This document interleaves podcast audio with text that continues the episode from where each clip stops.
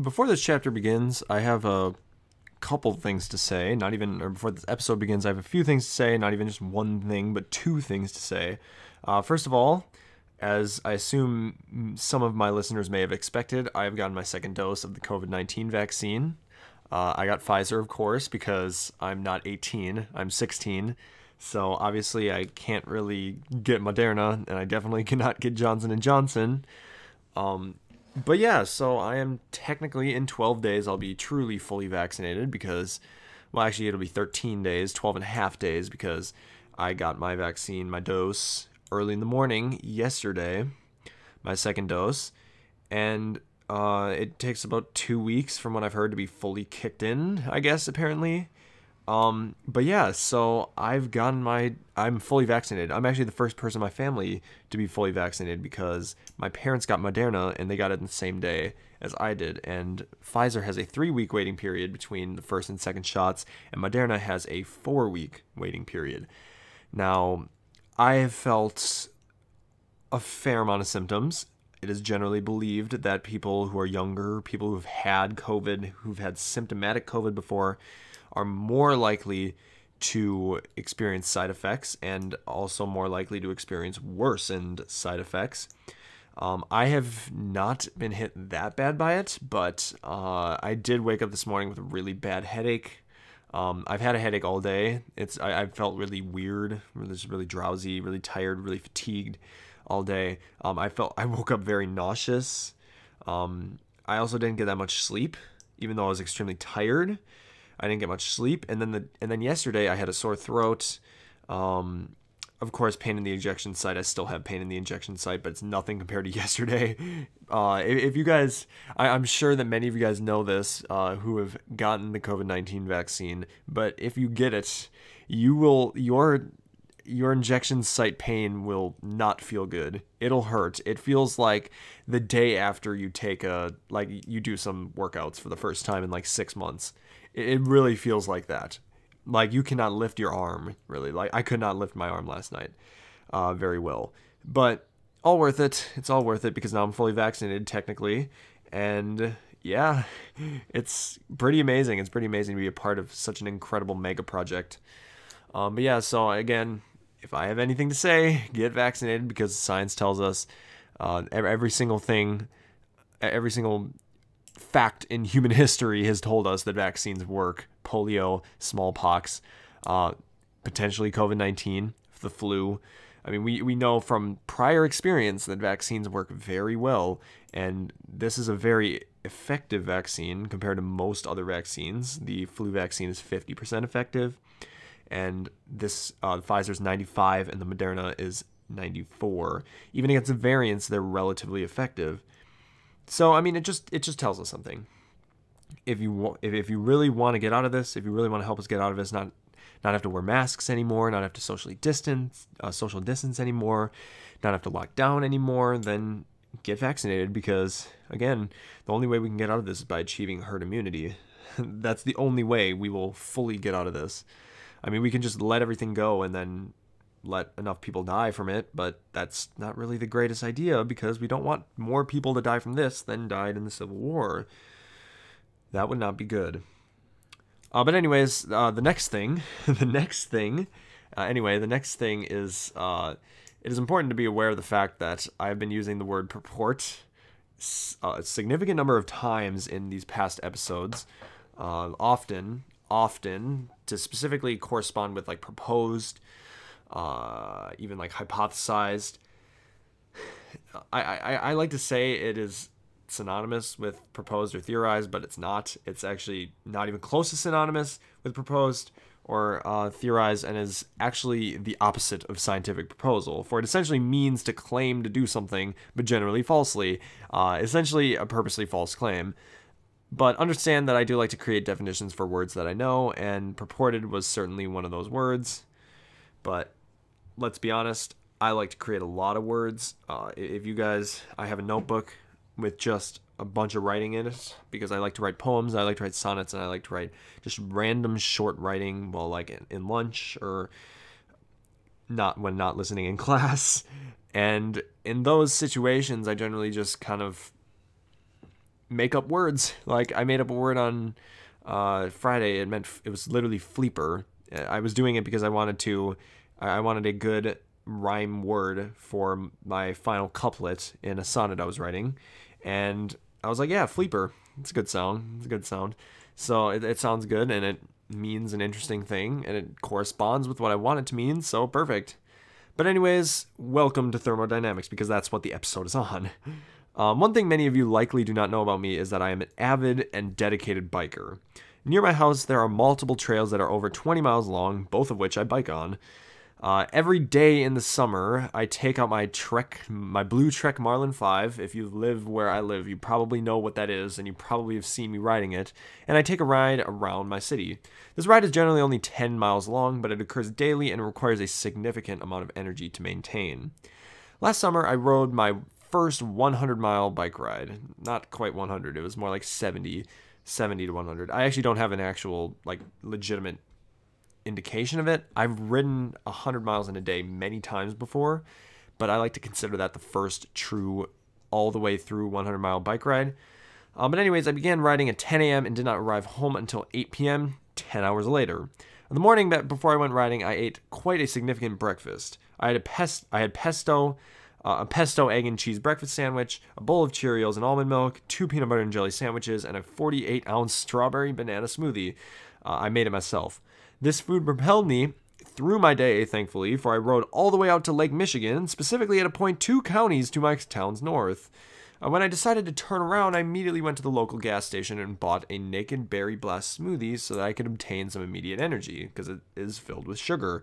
And I rode my bike to the end of the trail, which led me to a city around 10 miles from my house. Here, I went to a grocery store plus restaurant and bought a tomato, mozzarella, and basil sandwich, which was so freaking good um, along with another naked drink. Uh, this food propelled me for the last 10 miles of my journey and subsequent stargazing I would do that night. I got a lot more food when I got home, though. A lot more because I was very tired. Uh, anyways, the longest bike ride I ever have, uh, I have ever partaken in, represent, representing critical phenomena in thermodynamics. Uh, the first law of thermodynamics and the laws of conservation of matter and energy, because we're going to talk about stuff like that. In this chapter, thermodynamics, a law whose mechanics are the basis for physics and all science, will be discussed and understood. So, this is a little bit different than other episodes that I've conducted because we are not going to be talking about something that is extremely advanced in physics. We are going to be talking about a more basic thing in physics, which is why this episode didn't take 10 hours to make, but rather like three, because it was very easy to understand. Because all it is is basic physics, and physics is relatively easy when it isn't quantum mechanics. I mean, that's just because that's just because you don't have enough background knowledge. It's so technical. Like once you get into the more specific fields, it's just so technical. But anyways, now that I've enumerated my various bike trips and all of the unusual foods I eat, yes, I eat very weird foods.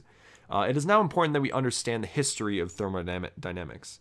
Unfortunately, unlike many of the quantum mechanical topics we have covered in previous chapters, thermodynamics history will not hold such a recent and modern history. I like to say unfortunately because we have very rich histories with like entanglement, like spooky action at a distance. That's a very, very, very popular quote. I actually included it in the chapter in the title of the episode. Uh, to discuss the beginnings of thermodynamics, we travel to 1650. In this year, the physicist and politician, apparently, Otto von Guericke, I believe it is, designed the first vacuum using Magdeburg hemispheres, uh, which are two hemispheres made from copper which mate with one another through mating rings that exist along the edges of the hemispheres.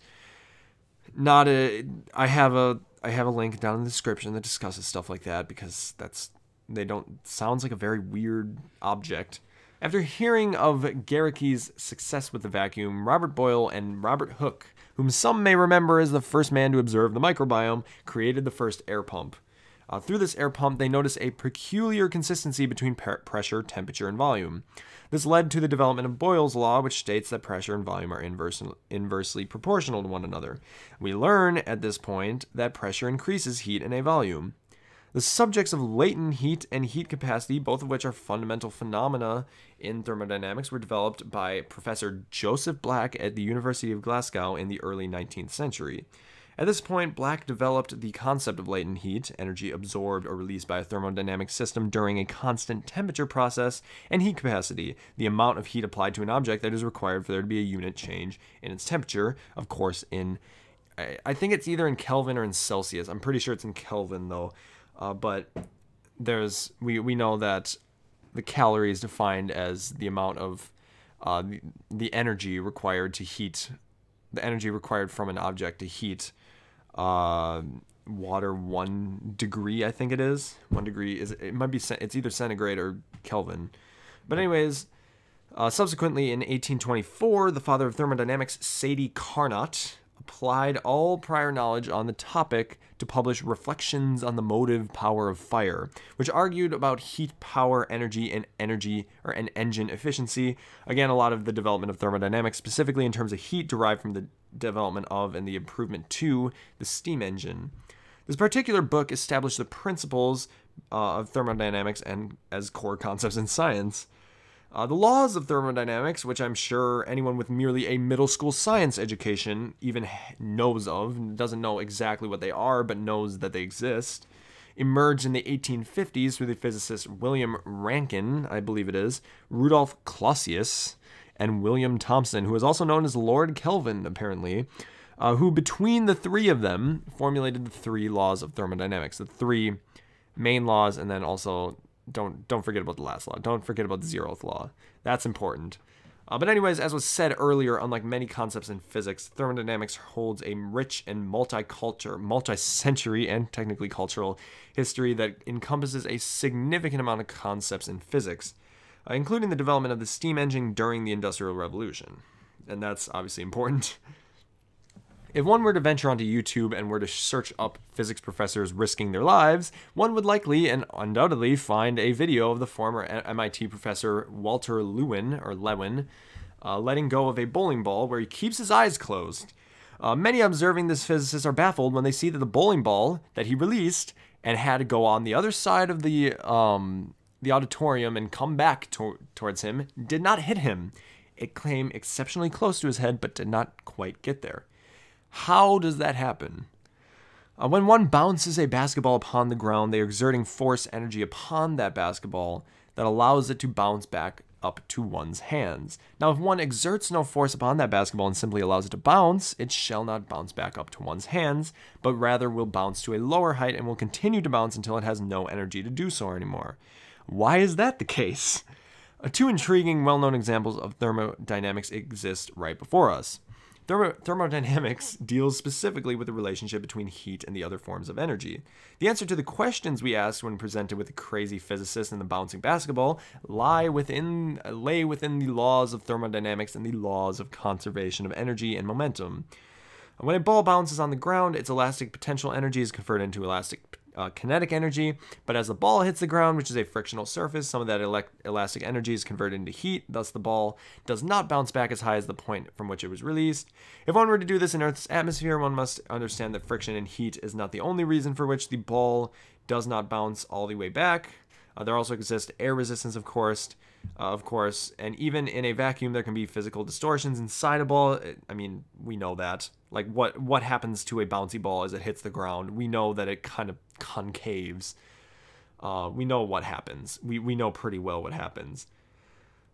Um, but either way, anyways, if one were to bounce the same ball upon the surface, upon the same surface, once in a vacuum and once in Earth Earth's atmosphere, both times they would not bounce back as high as they are released. Uh, what technical definition can one give to thermodynamics? The Oxford Dictionary defines thermodynamics as the branch of physical science that deals with the relations between heat and other forms of energy, such as mechanical, electrical, or chemical, or etc. energy, and by extension of the relationships between all forms of energy. End quote. I never said uh, begin quote, but you know what I mean. Uh, this definition communicates that thermodynamics deals with the relationship between heat and other forms of energy, but more specifically through the four laws of thermodynamics the first law, the second law, the third law, and the zeroth law, which we're going to discuss the zeroth law first. So it's like zero, one, two, three almost. Uh, thermodynamics has been applied to many scientific fields, including fields that work with the laws that govern life and the universe. Uh, some thermodynamics of uh, thermodynamic applications include biological thermodynamics, which we've probably, I'm sure many of you guys have heard of before. Atmospheric thermodynamics. Uh, I've done a lot of studying on it for because of astronomy. Um, black hole thermo- thermodynamics, cosmological thermodynamics, dynamics. I can't really say thermodynamics. It's really hard to say. Classical thermodynamics, industrial ecology, psychrometrics, quantum thermodynamics, statistical thermodynamics, uh, and weirdest of all, thermoeconomics. Uh, it's basically models economic theory as a thermodynamic theory. Um, yeah, I kid you not, that is actually what they're doing. As was just explained, there exist four laws of thermodynamics. These are the first law, the second law, the third law, and the zeroth law. Each of these laws is an integral component of all systems in the universe, and all of these laws govern new physics and discovered systems. We will begin with the zeroth law and will subsequently tra- travel into the first, second, and third laws of thermodynamics. The zeroth law of thermodynamics states that if two systems are in or thermal sense where I'm going with this, equilibrium, or the property of two systems when there is no net flow of heat between them when they are connected by a path that is permeable or allowing something to travel through uh, to heat with another thermo- thermodynamic system, then these two systems that are in thermodynamic e- equilibrium or thermal equilibrium with a third thermodynamic system, I, I have to like slow down just to say thermodynamic. It's so difficult to say are in thermal equilibrium with one another, again meaning that there is no net movement of thermal energy between the systems. The zeroth law holds significance in many practical applications, including being an integral integral dynamic of the thermometer. If a thermometer is not in thermal equilibrium, thermal equilibrium, not thermodynamic equilibrium, but thermal equilibrium, with the temperature of a room, net heat transfer, net heat transfer will occur between the mercury mercury i get it thermodynamic or thermal i get it thermometers are not made of made out of mercury anymore um, and the room and once the thermo thermometer reads the same value as the temperature of the room it will be in thermal equilibrium with the room I really cannot speak right now.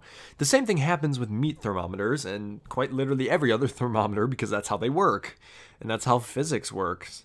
Uh, if a chicken breast is 75 degrees Celsius, only when the temperature or the thermometer reads 75 degrees Celsius will it be in thermal equilibrium with the chicken. No net movement of heat. All three of the thermodynamic laws that are to be discussed following this are in the realms of closed systems. Uh, we need to understand that closed systems are important. Um, just, I mean, the many of the laws, many of the laws that govern the world, the universe, are in, are do involve closed systems. Uh, specifically, I, I'm not completely, I'm not going to necessarily say that every single law of thermodynamics deals specifically with all uh, closed systems, but I'll tell you this: the second law of thermodynamics is entirely based upon closed systems. Uh, but anyways, a closed system is a physical system in which no matter transfer occurs. A closed system is a uh, is never experiences any change in mass, for there exists a boundary between it and the outside world that is impermeable to all mass changes.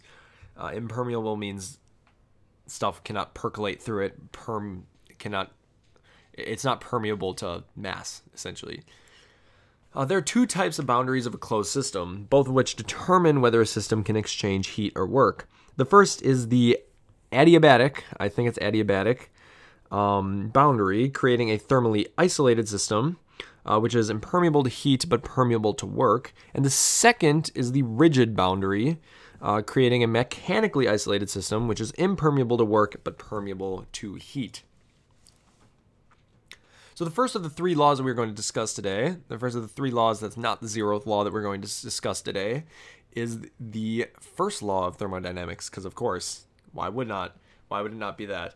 Um, the first law of thermodynamics is a law of thermodynamics that establishes the law of conservation of energy in the realms of thermodynamic systems. The first law states that a closed thermodynamic system still exists within the realms of the law of conservation of energy, meaning that it never loses energy, but rather that its heat, its energy transfers from form to form. In the law of conservation of energy, energy can neither be created nor destroyed, and the first law of thermodynamics incorporates heat into these laws of conservation. Because heat is an energy, it is subject to the law of conservation of energy, but it too can be transformed and transferred. I mean, somewhat, kind of. Again, think it's it, heat, waste heat, waste heat. So technically, some of it's inconvertible, but it still exists. It's not just damage. But again, think back to how uh, to the baseball or basketball on the concrete. Some of the elastic energy of the ball is transformed into heat and transferred to the ground. Thus, the ball itself loses some of its kinetic energy, meaning that it will not be able to bounce to the point from which it was dropped. Dropped. Uh, the first law is essentially a restatement of the law of conservation of energy through thermal energy.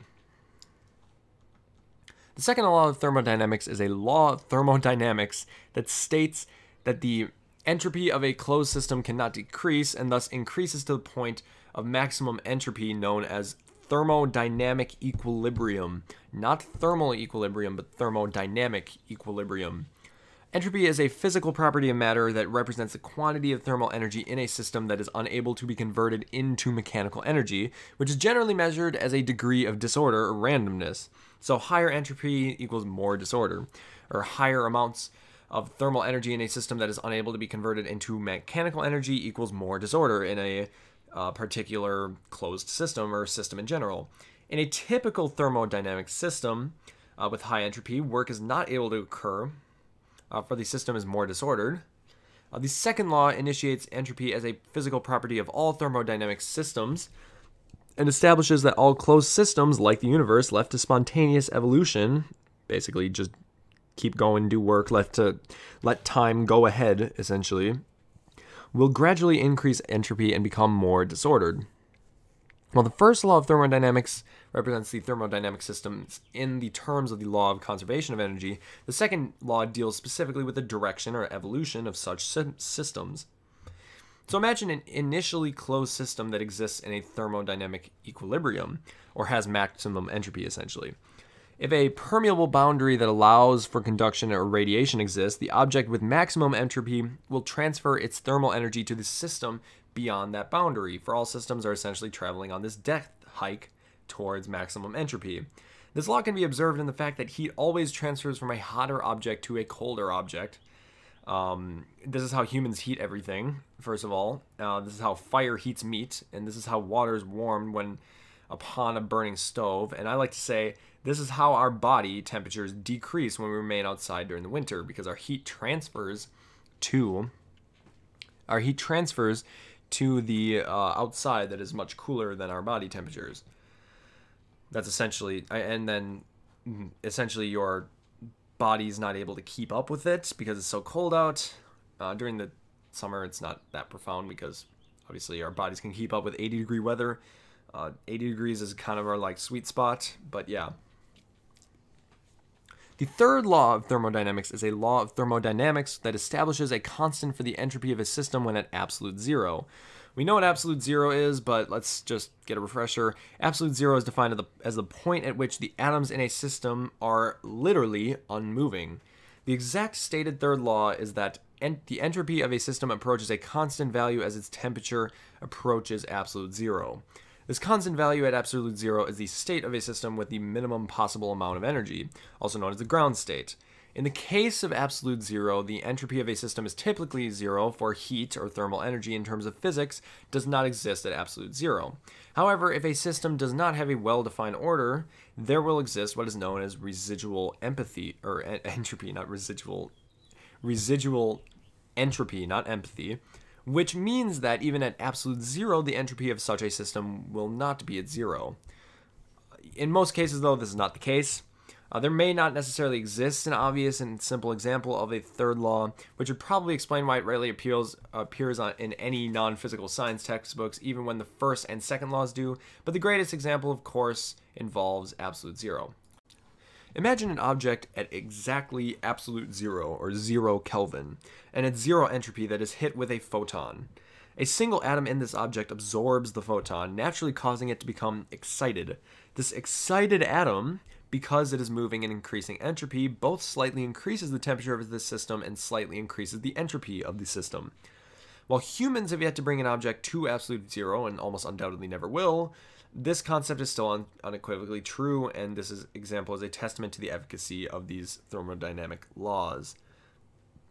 These four laws of thermodynamics govern almost every aspect of everything in the universe, including the small things in our lives that we take advantage of.